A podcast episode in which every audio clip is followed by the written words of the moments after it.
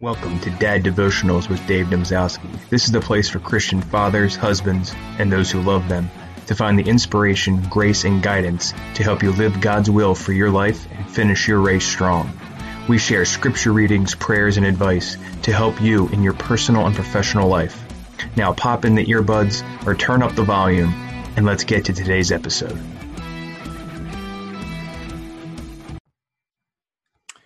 Hey, folks, welcome to Dad Devotionals. Before we get into today's topic and today's reading, I just want to share with you a project that I'm working on. It's called Heroic Leadership How Heroes Respond to Crisis. And it was something that I came up with uh, a couple weeks ago as everything was going down with the coronavirus. I thought it was something that I could share and I could help out with for people who are, you know, in uh, in management, who have their own businesses, and even those who are just, you know, struggling to, you know, get back out there and and and find new employment.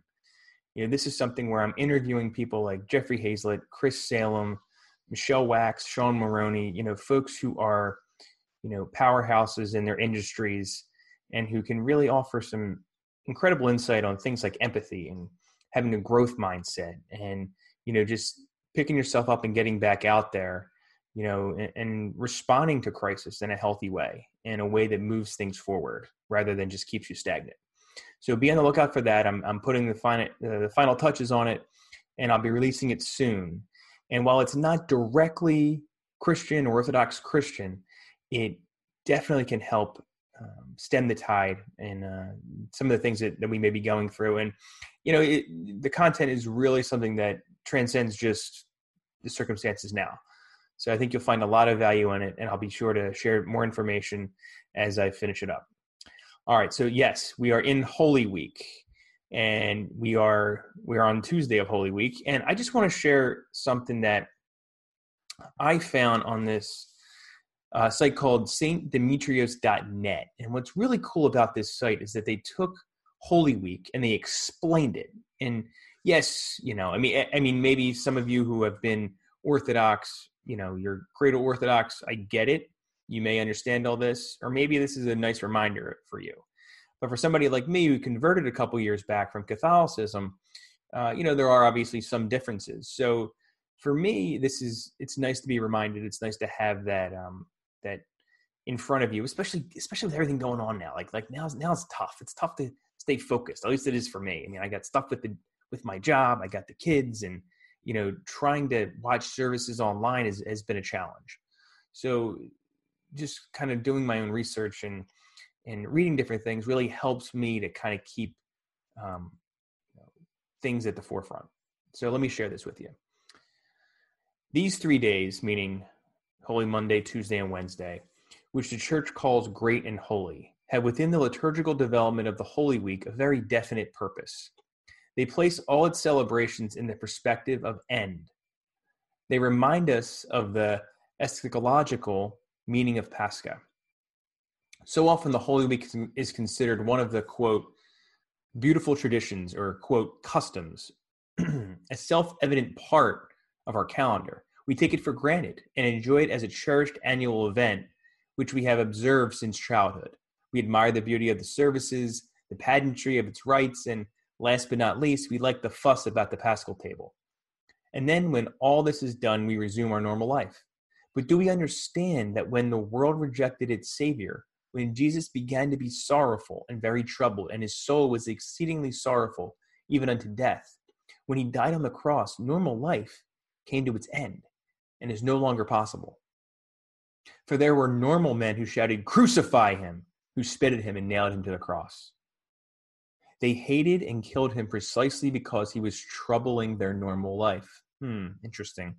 It was indeed a perfectly normal world which preferred darkness and death to light and life. But the death of Jesus' normal world, normal life, were irrevocably condemned.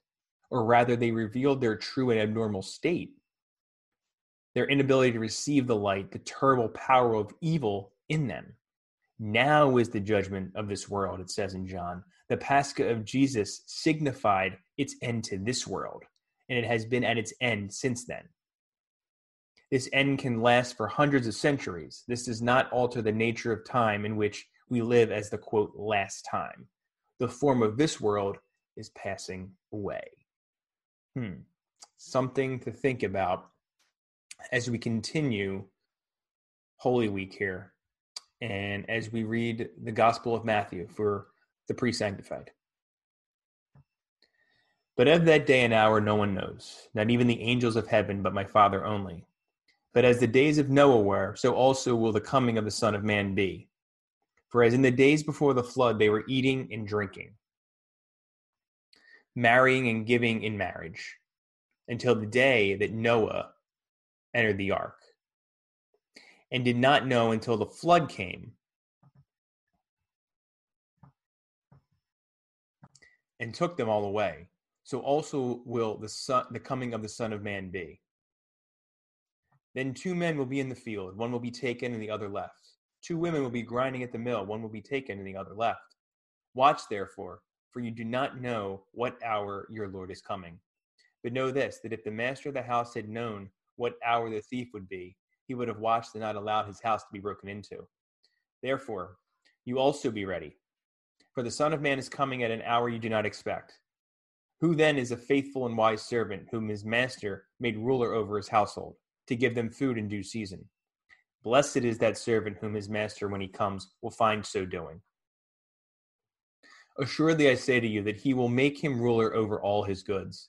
But if that evil servant says in his heart, My master is delaying his coming, and begins to beat his fellow servants and to eat and drink with the drunkards, the master of that servant will come on a day when he is not looking for him, at an hour that he is not aware of, and will cut him in two and appoint him his portion with the hypocrites. There should be weeping and gnashing of teeth. Then the kingdom of heaven shall be likened to ten virgins who took their lamps and went out to meet the bridegroom. Now five of them were wise and five were foolish. Those who were foolish took their lamps and took no oil with them. But the wise took oil in their vessels with their lamps. But while the bridegroom was delayed, they all slumbered and slept. And at midnight a cry was heard Behold, the bridegroom is coming. Go out to meet him. Then all those virgins arose and, and trimmed their lamps. And the foolish said to the wise, Give us some of your some of your oil, for our lamps are going out. But the wise answered, saying, No, lest there should be not not be enough for us and you, but go rather to those who sell and buy for yourselves. And while they and while they went to buy, the bridegroom came, and those who were ready to, wit, went in with him to the wedding, and the door was shut. Afterward, the other virgins came also, saying, Lord, Lord, open to us. But he answered and said, Assuredly I say to you, I do not know you. Watch therefore, for you know neither the day nor the hour in which the Son of Man is coming. For the kingdom of heaven is like a man traveling to a far country, who called his own servants and delivered his goods to them. And to one he gave five talents, to another two, and to another one, to each according to his own ability. And immediately he went on a journey.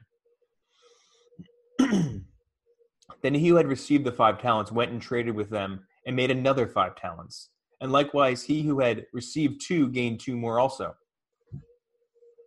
But he who had received one went and dug in the ground and hid his Lord's money. After a long time, the Lord of those servants came and settled accounts with them. So he who had, dis- who had received five talents came and brought five other talents, saying, Lord, you delivered to me five talents. Look, I have gained five more talents besides them. His Lord said to him, well done, good and faithful servant. You were faithful over many things, or over few things. I will make you ruler over many things. Enter into the joy of your Lord.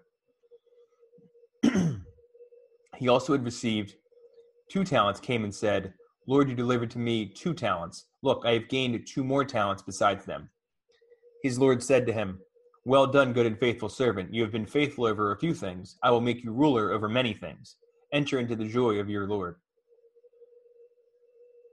Then he who had received the one talent came and said, Lord, I knew I knew you to be a hard man, reaping where you have not sown, and gathering where you have not scattered seed. And I was afraid, and went and hid your talent in the ground. Look, there you have what is yours. But his Lord answered and said to him, You wicked and lazy servant, you knew that I reap where I have not sown, and gather where I have not scattered seed. So you ought to have deposited my money with the bankers, and at my coming I would have received back my own, own with interest. Therefore, take the talent from him and give it to him who has ten talents. For to everyone who has, more will be given, and he will have abundance. But from him, from him who does not have, even what he has will be taken away. And cast the unprofitable servant into the outer darkness. There will be weeping and gnashing of teeth. When the Son of Man comes in his glory and all the holy angels with him, then he will sit on the throne of his glory. All the nations will be gathered before him, and he will separate them from one another, as a shepherd divides his sheep from the goats. And he will set the sheep on his right hand, but the goats on the left. then the king will say to those on his right hand, Come, you blessed of my father, inherit the kingdom prepared for you from the foundation of the world.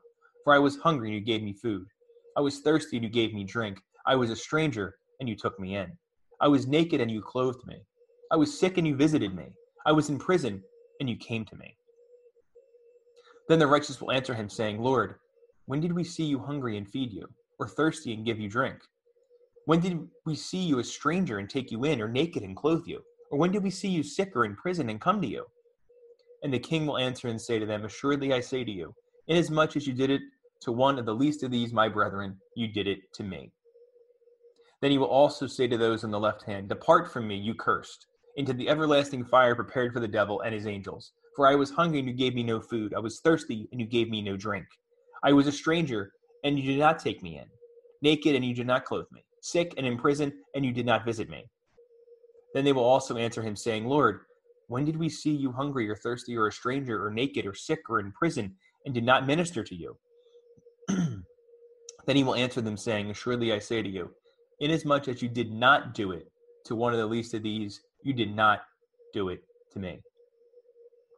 And these will go away into everlasting punishment, but the righteous into eternal life. Now it came to pass when Jesus had finished all these sayings that he said to his disciples, You know that after two days is the Passover, and the Son of Man will be delivered up to be crucified. You know, around Christmas time, I like to listen to this. Um, it's not by Johnny Cash, but it's a it's a poem that he um, he did a version of, and it has it has to do with a a small town uh, business owner or or guy who um, who wants the Lord to come visit him, and it reminded me of this uh, this reading where you know there there's a small boy that comes to see him. There's a woman, um, and just he receives these people, and but he's you know he's anxious for the Lord to come, and at the end you you find out that those are all Jesus coming to see him. Um, so I just thought that was that's a it's a nice reminder that um, you know we are we are called to minister to each other, and that is where we see him. That's where we see his face. Now, before I before I leave you, I do want to mention we have a couple um, amazing guests coming up. I'm not going to reveal their names, but if you if you check out our Facebook pages and stuff, I will uh, you'll you'll be pleasantly surprised. So make sure you check that out, and follow us on uh, Facebook.com/slash Dad Devotionals for uh, some of those announcements. So make sure to check it out. Uh, you you won't be disappointed. So let's um let's finish with our reflection. O Lord and Master of my life, take from me a spirit of sloth, despair, lust of power, and idle talk. But give rather the spirit of chastity, humility, patience, and love to thy servant. Yea, Lord and King, grant me to see my own transgressions and not to judge my brother. For blessed art thou unto ages of ages. Amen. Until next time, I'm David Domzalski. Have a blessed Holy Week, and I'll see you next time. Thank you for listening to Dad Devotionals with me, Dave Domzalski. Please remember, to subscribe to the podcast, leave us a review, and also email us at daddevotionals at gmail.com and follow us on Facebook at facebook.com slash daddevotionals and also youtube.com slash daddevotionals. Make sure to subscribe, like us, do whatever you got to do to stay in touch. Thank you for listening.